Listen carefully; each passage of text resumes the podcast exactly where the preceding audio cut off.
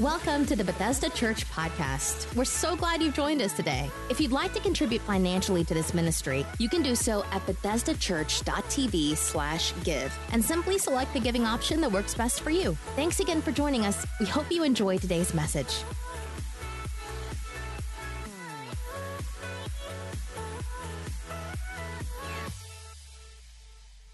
Anybody ready for part two of a different reality? Man, I am so excited what God has put in my heart for you today. I didn't even give him the title in uh, the first service because I was so pumped up. I barely even looked at this iPad. Uh, a lot of this is flowing out of my heart, out of my spirit. I believe the Holy Holy Spirit has something specifically for our church, and that we have stepped into a brand new season uh, in a very powerful uh, season at that. So I'm going to talk to you about a different reality. If I could put a title on today, I would call today "Movers and Shakers." I thought I'd get a better reaction than that. Uh, movers and shakers um, in the kingdom of God. And so, if you got a Bible, go with me to Matthew chapter number six, starting in verse nine. We used this as a backdrop last week. I'm going to use it again today. It says, This then is how you should pray Our Father in heaven, hallowed be your name, simply means holy is your name. Your kingdom come your will be done on earth as it is in heaven. Give us today our daily bread and forgive us our debts as we also have forgiven our debtors. And lead us not into temptation, but deliver us from the evil one. Again, we're in the series called A Different Reality, and we introduced to you last week that as believers, we should in fact be living a different reality from the average person. It's possible, though, for you and I to be in the kingdom and not tapping into the kingdom. Like you come, you give your life to Christ, you say, I'm, a, I'm saved, I'm a believer, but you are not living in a kingdom reality. You live frustrated, you live um, upset, you live angry, you live uh, depressed or oppressed. All these things are happening in your life. But the kingdom of God for a follower of Christ is supposed to supersede or superimpose itself on our natural reality so that you and I can begin living in a kingdom reality reality. How many of you want to live in a kingdom reality? Anybody want to see the kingdom manifested in your life? Now, last week we looked at how to position ourselves to make sure that that happens. There are principles that we have to live by. Uh, principles that God gives us that bring us into alignment with the kingdom. There are priorities. Um, if our priorities get out of whack, we, we can miss out on the kingdom of God. And we ended last week by talking about acknowledging, aligning, and agreeing with the kingdom of God. And in whatever uh, ways that I cannot acknowledge God, it will exclude his kingdom from that area of my life. If I don't acknowledge God in my finances, that excludes kingdom realities in my finances. If I don't acknowledge God in my relationships, it will exclude his kingdom from coming in to my relationships. And so it's impossible for you and I to get a kingdom result when we are not acknowledging God in that area. Even though you're a Christian, you can be living without kingdom results. And that's the part that, that, that's the tension that I feel as your pastor is because we have people in this church that I'm visibly watching them bear the fruit of the kingdom of God. But at the same time, we got people in this church that are not bearing the fruit of the kingdom of God. They're not living in that reality of the kingdom. And so as we move this thing forward today, I want you to know that the power of God is not knowing a bunch of things but the power of God is based on revelation. There's a big difference. In Matthew chapter 16, when Jesus asked the disciples, he said, Who do men say that I am? And they began to give answers. Some say you're John the Baptist or Elijah, one of the other prophets. But it was loudmouth Peter who got it wrong a lot of times, but this time he got it right. He said, You are the Christ, the Son of the living God. And Jesus stopped and said, Blessed are you, Simon Barjona, another name for Peter. He said, Flesh and blood did not reveal this to you, but my Father in heaven has given you this revelation. And on this revelation, I will build my church. Jesus was not building his church on Peter. He was building his church based on the revelation Peter had that Jesus is the Christ. Revelation is what causes us to move from one level to the next level. We grow in God as we gain revelation. One of the reasons why we come to church is because God has given the church gifts. Specifically, Jesus left the church himself five gifts the apostle, the prophet, the pastor, the teacher, and the evangelist. Jesus, those are gifts he gave to the body. He gave them to the body so that you would open them up and get revelation that would move you from a natural reality into a kingdom reality. And what we gain in revelation here is not just to celebrate here, but it is take that revelation and manifest the kingdom at your job and manifest the kingdom at that school and manifest the kingdom in your business to take that kingdom reality everywhere you go. Whenever we're talking about revelation, we're not talking about head knowledge. A lot of people have head knowledge, but they don't have revelation. There's a big difference between head knowledge um, and revel, rev, between head knowledge and revelation. Revelation is better than knowledge because revelation means you're actually doing it. Um, a lot of people have knowledge that they never act on. In other words, they can quote scriptures that they're not living and, and, and how we move from natural reality to a kingdom reality is that it's not just the memorization of a bunch of things that we have not applied. I would actually tell you that it's better for you to have revelation of a couple of things than it is for you to have knowledge of a bunch of things. Because if you have revelation on it, you are now acting on it.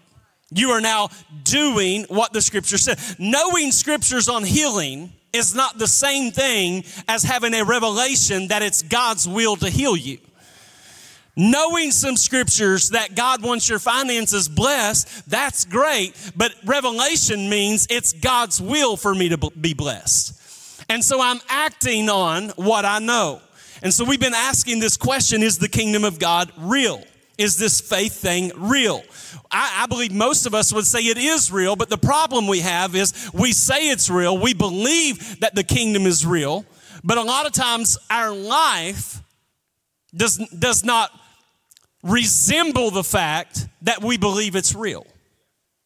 That we're living in a way that would suggest that we believe more in the natural reality than we do a different kingdom reality. Um, you can have two people who are both saved, and one person is receiving kingdom results, and another person is not. You can be in the kingdom without tapping into the power of the kingdom. But I want you to know today that it's possible for you and I to live a different reality. In the scripture, uh, we're given a lot of examples of a different reality. One of those was uh, something known as the year of Jubilee. The year of Jubilee was different than all the other years. Like it wasn't a normal year. It was a different reality year. It was the year in which all debts were canceled. And I just speak supernatural debt cancellation over this house and over your house. It was a different year.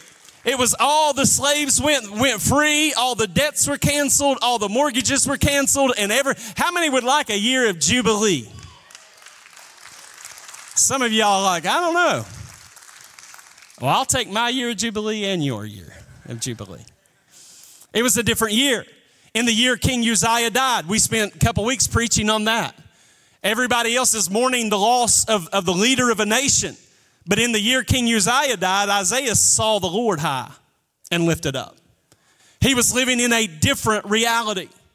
John on the Isle of Patmos, though he was being tortured and beaten and persecuted, he said, I was in the spirit on the Lord's day. In other words, in the natural, this is happening to me, but I am tapping into a different reality. I am stepping out of what's going on in the natural and I'm stepping into kingdom living. And that's what God has for you and I. Now, as we go a little bit further, um, this season, and I, am just going to prophesy it because I can sense what the Holy Spirit has been doing. I'm just going to prophesy it. This season can be different for you. It can be. This season should be different for you, where you experience a different reality. The, the, the city of Jerusalem, the Bible says Jesus spoke over the city and he said, You missed your hour of visitation. In other words, I came and I wanted to shift your season, but you missed your moment. It's possible to miss a moment. It's possible to miss a season. Um, and I, I, don't know what you came in with today, but how many of you would say you could use a season change? Come on, anybody, can, could you use like your see, whatever that may look like for you? Um, when you recognize that it's your time, your hour, your day, and your season, and you you grab hold of the moment, you can actually accelerate the promises of God in your life. Um, Jesus' first miracle that he performed. It, it, tells us a lot about God's nature and a lot of, uh, about God's heart because the first miracle Jesus performed was is that he turned water into wine.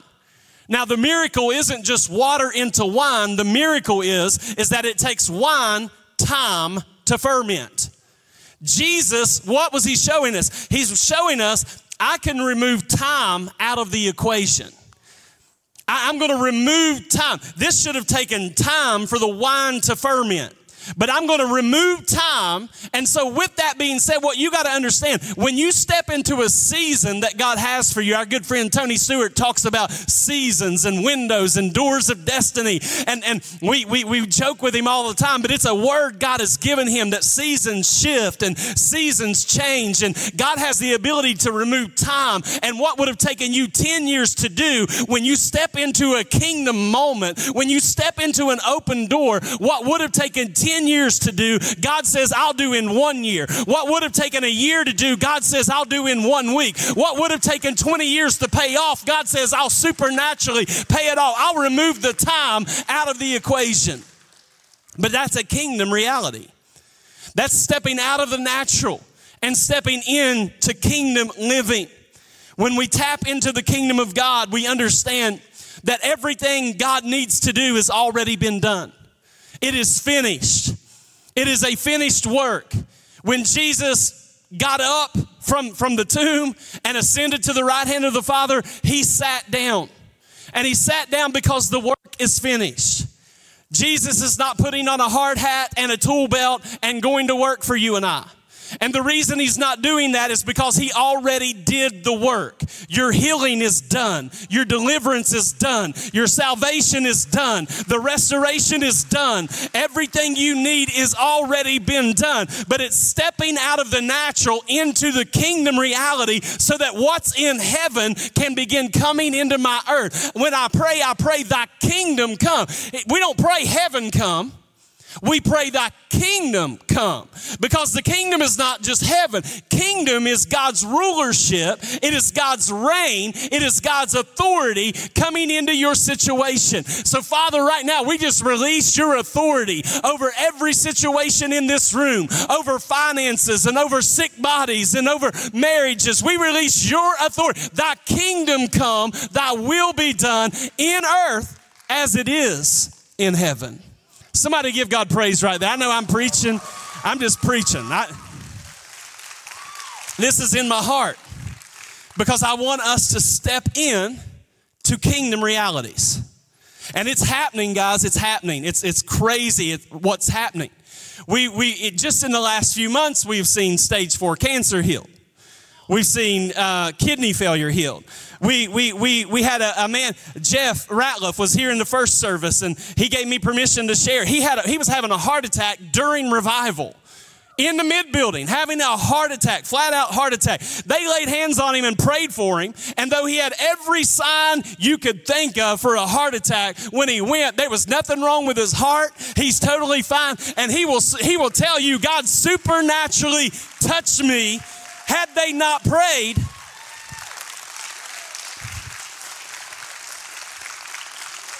Listen, we, we had in, a, in the mid building a deaf ear opened up a couple weeks ago.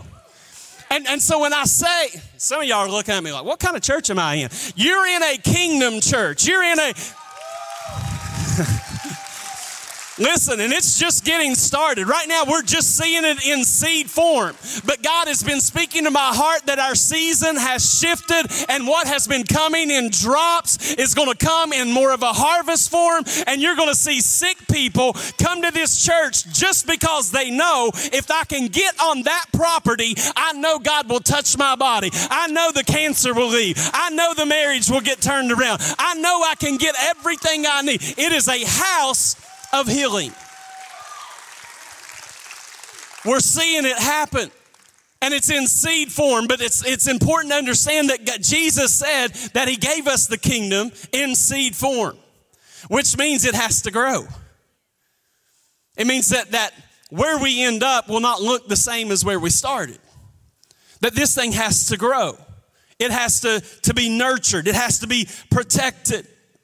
And when it comes to the kingdom, you need to know that you did not come out of your mom and dad, you came out of, out, out of God. God knew you before your mom and dad ever hooked up.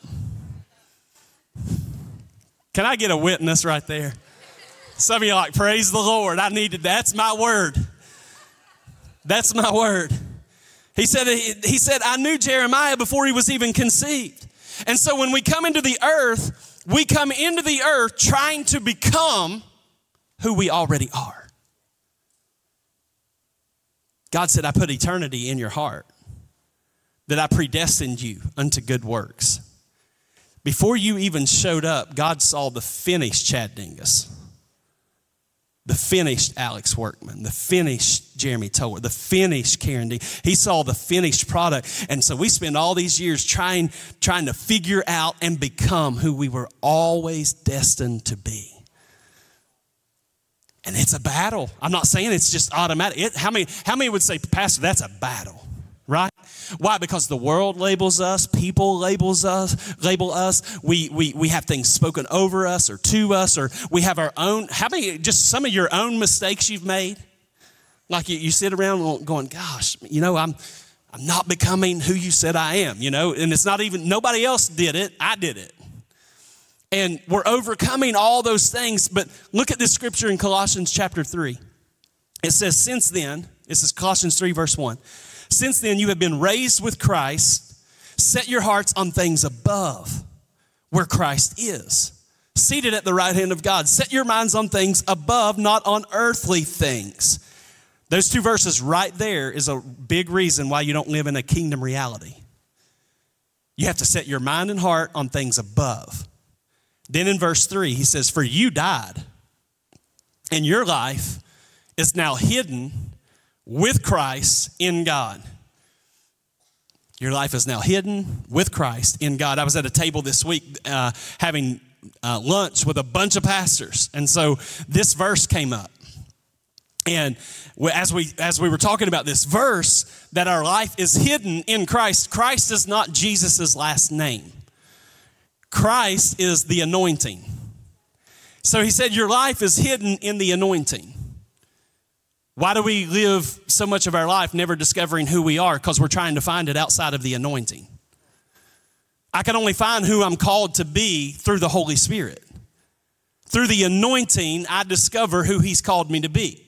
But we're talking about this verse, and, and what's cool about this verse is that you and I, like I'm dead to who I was in Adam. I'm supposed to be, as a, as a Christian, I'm supposed to be dead to who I am in Adam. I died and I came alive in Christ.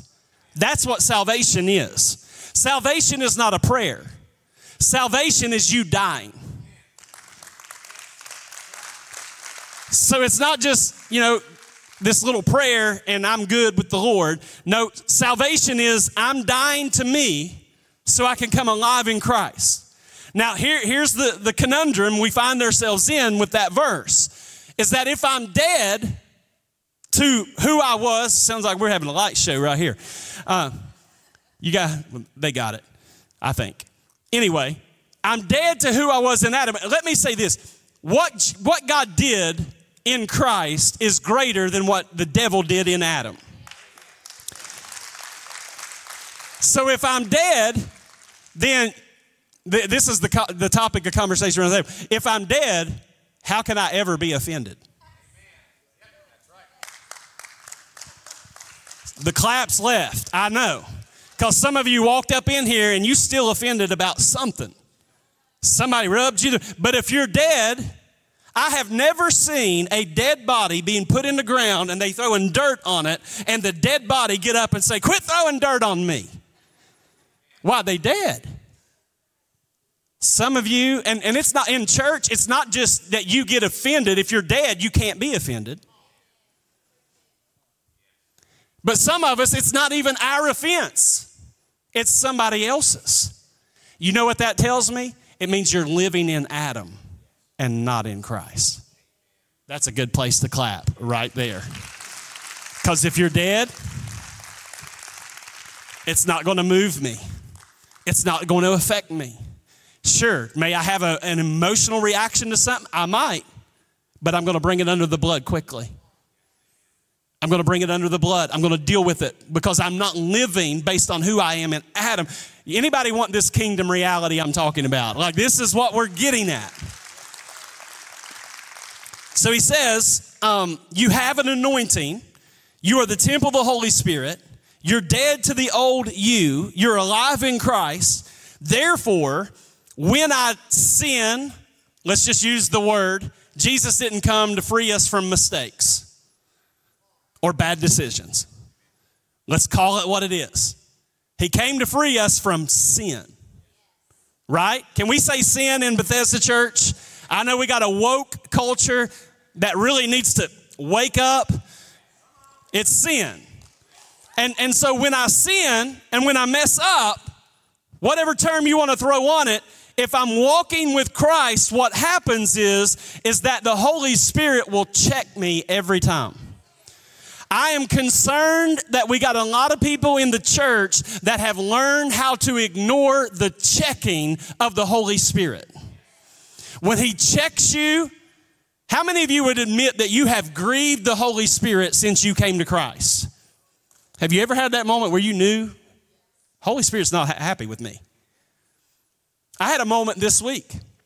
I was just, we, we were loading a car and I was just, we, we had been in a conversation about something, and I just spoke out something that was not from the Word of God. It was something from my flesh.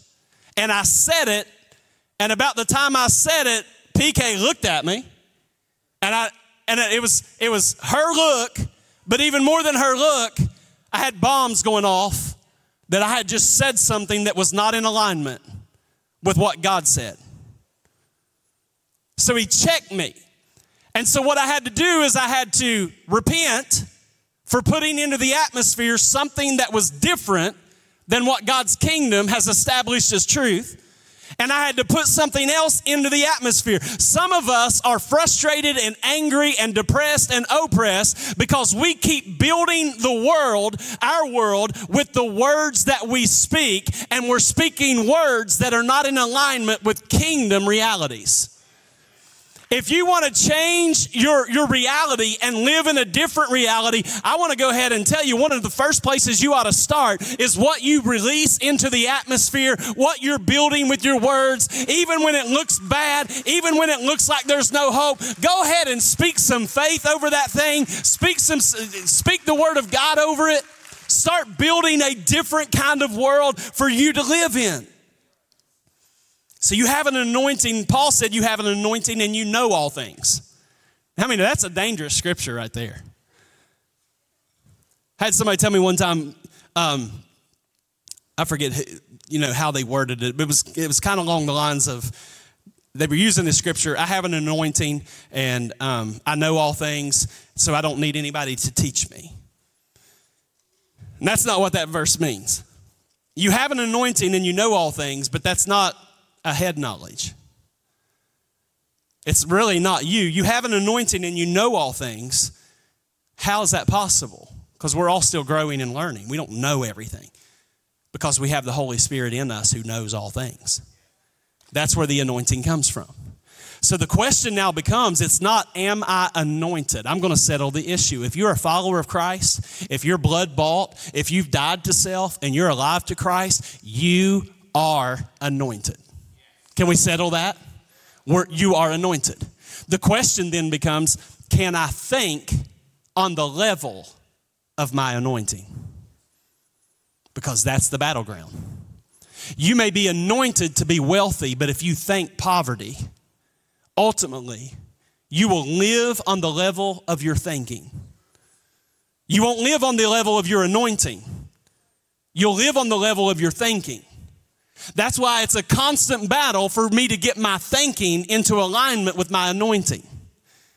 Everything I go through in life, I've got to bring it into subjection to the Word of God so that my thinking will be on the level of my anointing.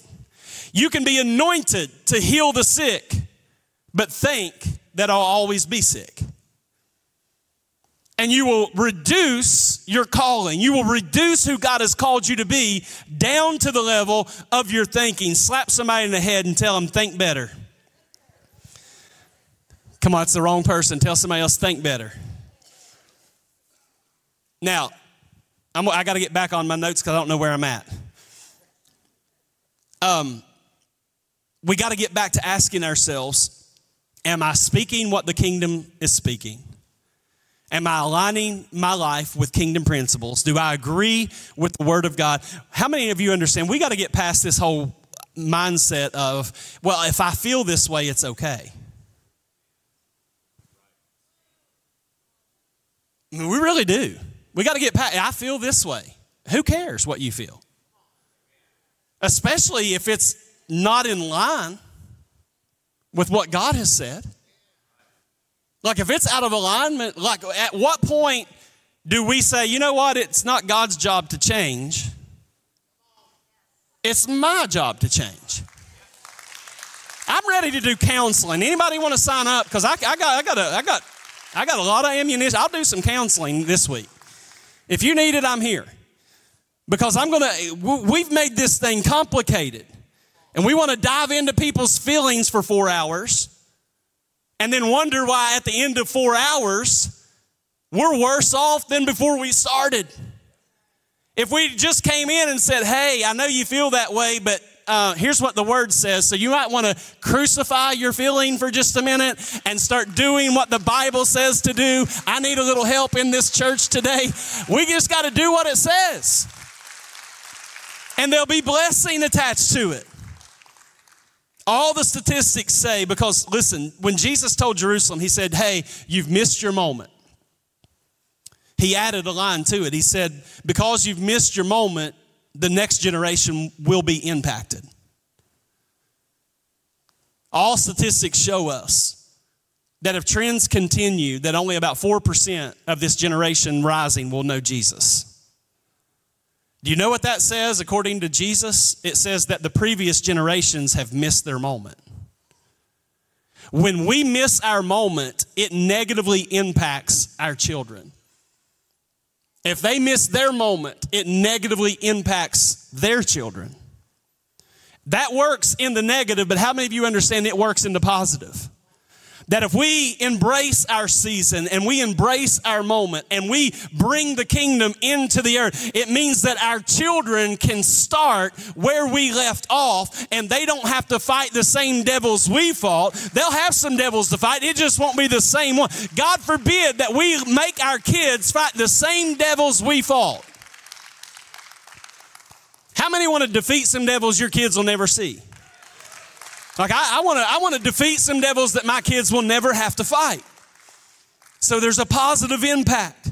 And so this kingdom of God is not the, the New Testament tells us it's not meat and drink, but it's righteousness, peace, and joy in the Holy Ghost. Now these are things that can't be measured. It's hard to measure righteousness or peace or joy in the I mean, how do you measure that? It's not really tangible. And because it's not a tangible thing that you can measure, a lot of times we, we tend to live in a way as if the kingdom is not real. not understanding that the intangible, the things that are not tangible, can impact what is tangible. That the kingdom can come and superimpose itself over our natural. Let, let me show you a couple of examples of how this works. Praise and worship is a kingdom principle. It's not just the space, you know, the first 20, 30 minutes of church where we sing some songs. Praise and worship is a principle that, that builds an atmosphere for, that's conducive for God's presence to be here. And it's a, it produces something that is contagious so that it not only impacts us, but it impacts those around us. But you got people, and part of the vision of this house is that we would build not just a physical structure, but a spiritual structure. That when people step into Bethesda Church, they're no longer living in their natural reality, but they're stepping into a kingdom reality where God is known and praise and worship is a, is a central component to making God known. Yet you got people who will spend all kinds of money to get on a plane and fly to Israel to go to a temple where the Ark of the Covenant used to dwell, and they want to go to church there, yet they come to church here and won't give God praise. You know what that means? It means they believe more in brick and mortar than they do that God inhabits the praises of his people. God does not dwell in temples made with bricks and mortar or by the hands of man. You can build that building, you can put stained glass windows all across it, you can put in crosses everywhere, but if there is no praise and no worship, God is not going to be there. Spend all that money to go to Israel to worship and you won't worship in your local church. You're wasting your time. God's not in Israel, God's where He's praised.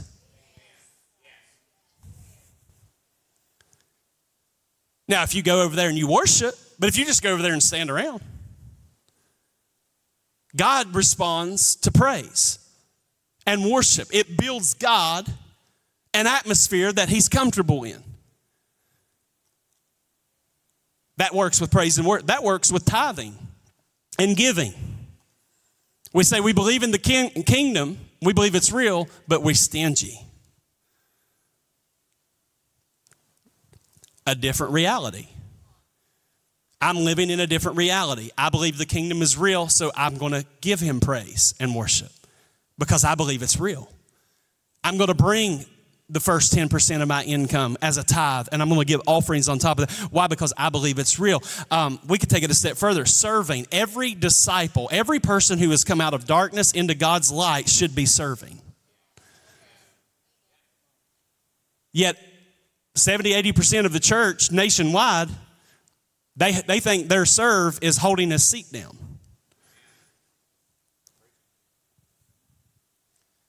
But if I believe the kingdom is real, then I'm going to have some skin in the game. And then what, watch this, we won't we won't worship, we won't tithe, we won't serve, we won't do any of the kingdom things that show we believe the kingdom is real, and then we want to complain about our life. What would happen if we lived as if the kingdom was real? And we lifted our voice and we gave gen- generously and we served to the best of our ability. What would happen? What kind of realities are we missing out on? Because we're, we're, we're living as if the kingdom isn't real. Because the kingdom of God is not a concept, it's not a theory, or even a belief. If, if, if you believe that the kingdom is real and can invade your life or impose itself on your life, there should be things in your life that represent it's, it's real. Because you can believe all kinds of crazy things. For instance, some people believe that a trillion years ago we were just a one cell animal. That we got bored with ourselves and we started moving through the water and we got up on the land. We got tired of being a fish, so we thought we would just crawl around a little bit. And we got tired of crawling around, so we decided to be a monkey. We got tired of being a monkey, came down out of the tree, and bam, we're now people. This is odd, but if we're all evolving, some of us didn't make the trip because we still got fish and monkeys. I guess some people are slow. People believe all kinds of crazy things. They believe all kinds of crazy things.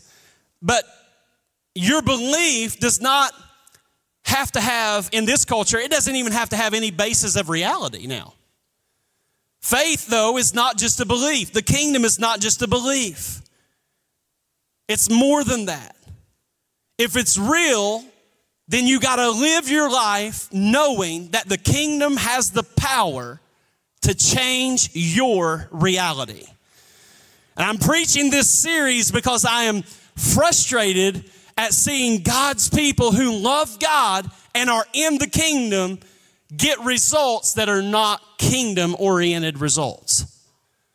I'm ready for us, and it's happening in this church. it's happening in seed form, but there is a major shift coming and it's been coming for a couple of years. I have been sensing it for, for years. I just thought it's about how many people we could get here and how many people would know Jesus and how many people could get saved. And, and a few years ago, I stopped caring about how many people show up because it's not about how many people show up if the kingdom is not impacting their life. I would rather have 300 people that were kingdom disciples than 9,000 that just came and held a seat down and had no kingdom reality in them at all.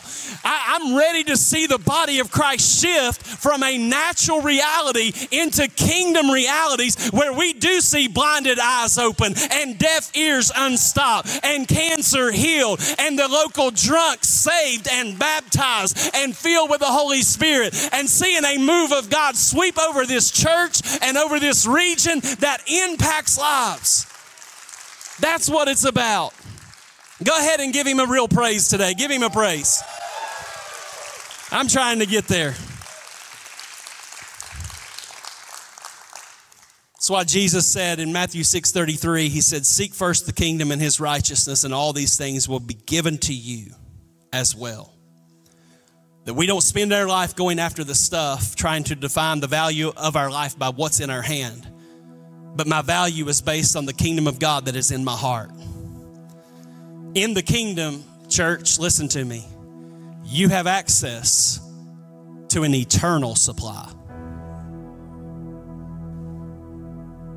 There are things at your fingertips in the kingdom that you can't physically see, but the devil is constantly putting this in your head and that in your ear and making tripping you up here and i mean there is kingdom resources at your fingertips there is kingdom health at your fingertips. There, there, there's kingdom purpose. At, and and you, you think, why am I going through this, this, this, and this? Because the devil knows this church as a whole is getting ready to step into a place in the kingdom we've never been in before. It's why the warfare has been strong. It's why it's been a struggle. It's why it's been hard. It's why there's been things you don't understand or can't comprehend or, or articulate what God is, is doing in this season. But I just hear the Lord saying, Tell my people they have access to an eternal supply. People who do great things for God live in a different reality than most. They do. Naturally, it's the same reality. They may have jobs and kids and bills to pay and all that kind of stuff but they live in a different reality. The kingdom of God is progressive, it is a seed form. And I want to remind us this morning, I didn't get to this at nine because at nine I didn't even look at this iPad. But I feel like the Holy Spirit is, is making me go back and hit some of these with this, this service, and I know He has a reason for it. God, in, in the book of Genesis, the Bible says that God had put seed in the ground, but had not caused it to rain because there was no man there to tend it. And God gave me this, this line that I want to put in, in your heart God will not rain on something that you are not prepared to tend.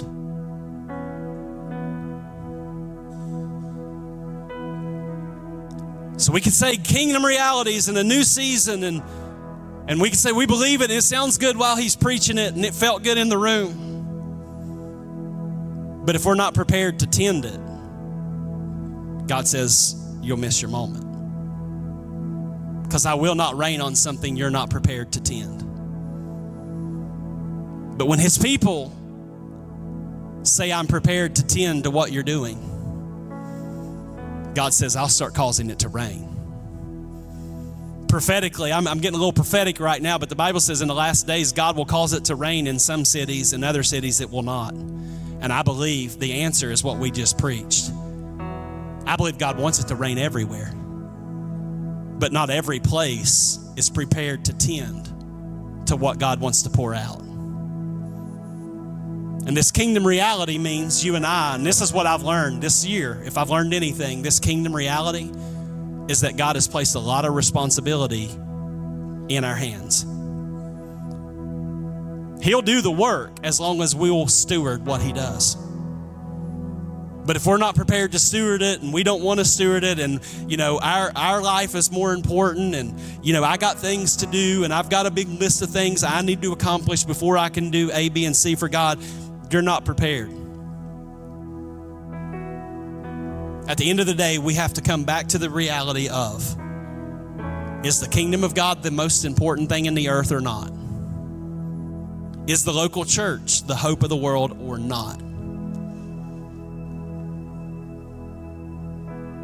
The Bible teaches us that the kingdom of God is above all the other kingdoms. That it is above all power, it's above all might, it's above all thrones, it's above all dominions. God has called you and I out of every tribe, kindred, and tongue, and He has made us a kingdom of priests unto Him. The kingdoms of this world are now becoming the kingdoms of our God, and he shall reign forever. The prophet said it's an increasing, everlasting, expanding, unshakable, and unstoppable kingdom. I'm going to end with this verse from 1 Chronicles chapter 4, verses 9 and 10. I'm going to put this in your heart, and I believe this is something God is speaking over the house today this message has come out much more prophetic and now word than a sermon. But he says in 1 Chronicles 4 9 and 10, Jabez was more honorable than his brothers. His mother had named him Jabez, saying, I gave birth to him in pain. That's very significant. And Jabez cried out to the God of Israel, Oh, that you would bless me and enlarge my territory let your hand be with me and keep uh, me from harm so that I will be free from pain. And God granted his request. So, five things Jabez prayed for. He said, God, I want you to bless me. I want you to enlarge my territory. I want your hand to be upon me. I want you to keep me from evil and keep me from grief. This prayer of Jabez was a prayer for enlargement. How many believe in a prayer for enlargement. Anybody believe in that? This is what it is. He was asking God to make him a leader. And I believe some of you you've been you've been praying and saying, God, use me. God, give me influence. God, get, open up a door. God, give me opportunity. Jabez was praying, God, remove the limitations, remove the boundaries. And it's important because his name means sorrowful. Jabez was born in, in a moment of pain. And what we don't see sometimes is that out of pain, it comes sorrow, but out of pain can come a desperate prayer like this. And out of his pain and sorrow, he desperately, for no real reason that we can see, he begins to pray and ask God to bless him. Ask God to enlarge his territory. Ask God, let your hand be upon me. Keep me from evil. Keep me from grief. Keep me from pain, God. Five things he asked for. And what I love about the verses, the Bible says, and God granted his request. Everything he asked for, God put his stamp of approval on it. And it was important because some of you, You've been mislabeled. You've had words spoken over you. You've believed lies about yourself. You've stopped short of the of the purpose and the calling for your life for whatever reason. There's a million different reasons as to why you may be in that season of your life. But I believe as Jabez called out to God from a place of sorrow and pain and asked God to enlarge his territory and to bless him and to remove grief and pain from his life, God granted that request. I believe God is saying we are in a moment like Jerusalem had. They missed their moment. Bethesda Church church, don't miss your moment. God has given you an invitation to pray some prayers that you've never prayed before, to ask Him to do some things you've never even had faith to ask Him to do before, and God is going to grant your request. Come on, stand to your feet this morning and give Him a praise if you receive the word today. Come on, give Him a praise today.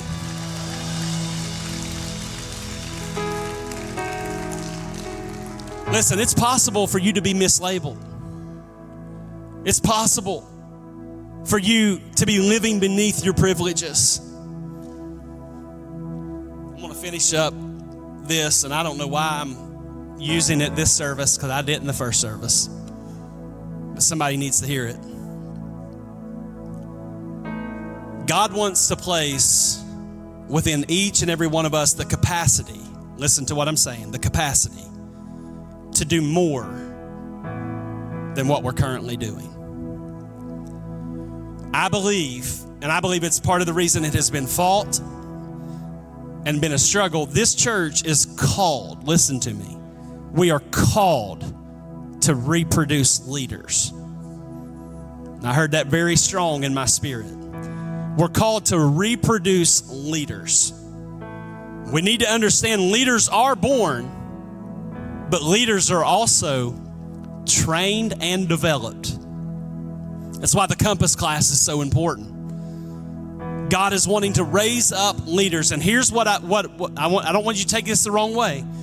A lot of churches are building their church around the spiritually impaired. They got people trying to lead it who are broken, not living in kingdom realities, They've lost their faith and they're trying to build with that.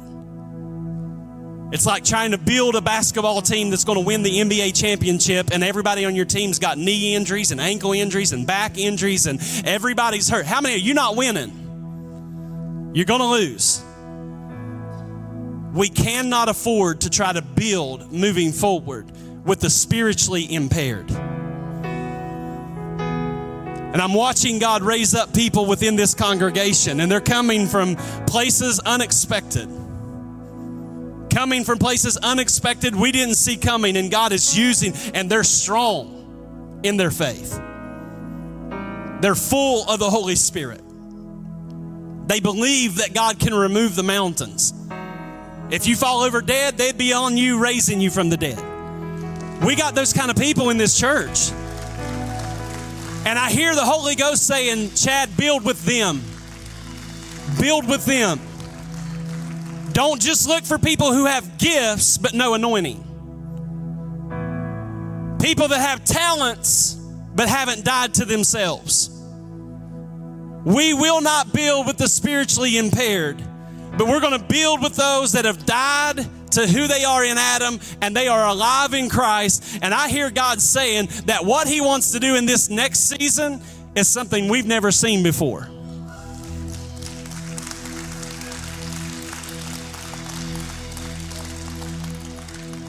Y'all getting anything out of this?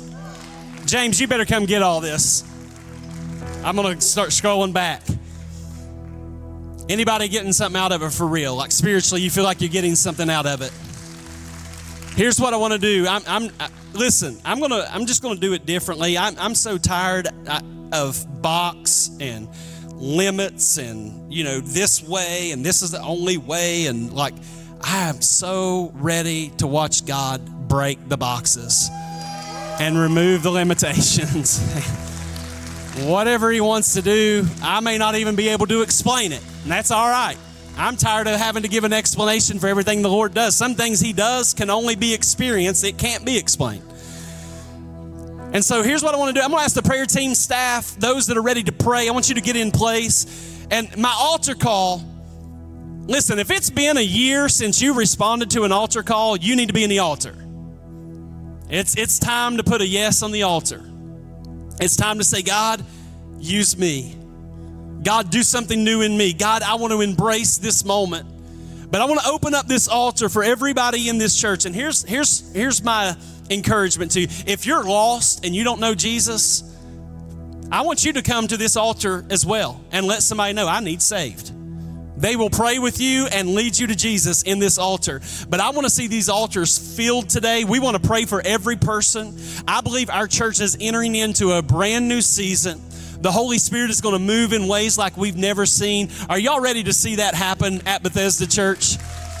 I'm ready to see it happen. On the count of three, I want you to move. We want to pray for everybody in the building. We'll take our time doing it. One, two, three. Let's move. Come on, let's move.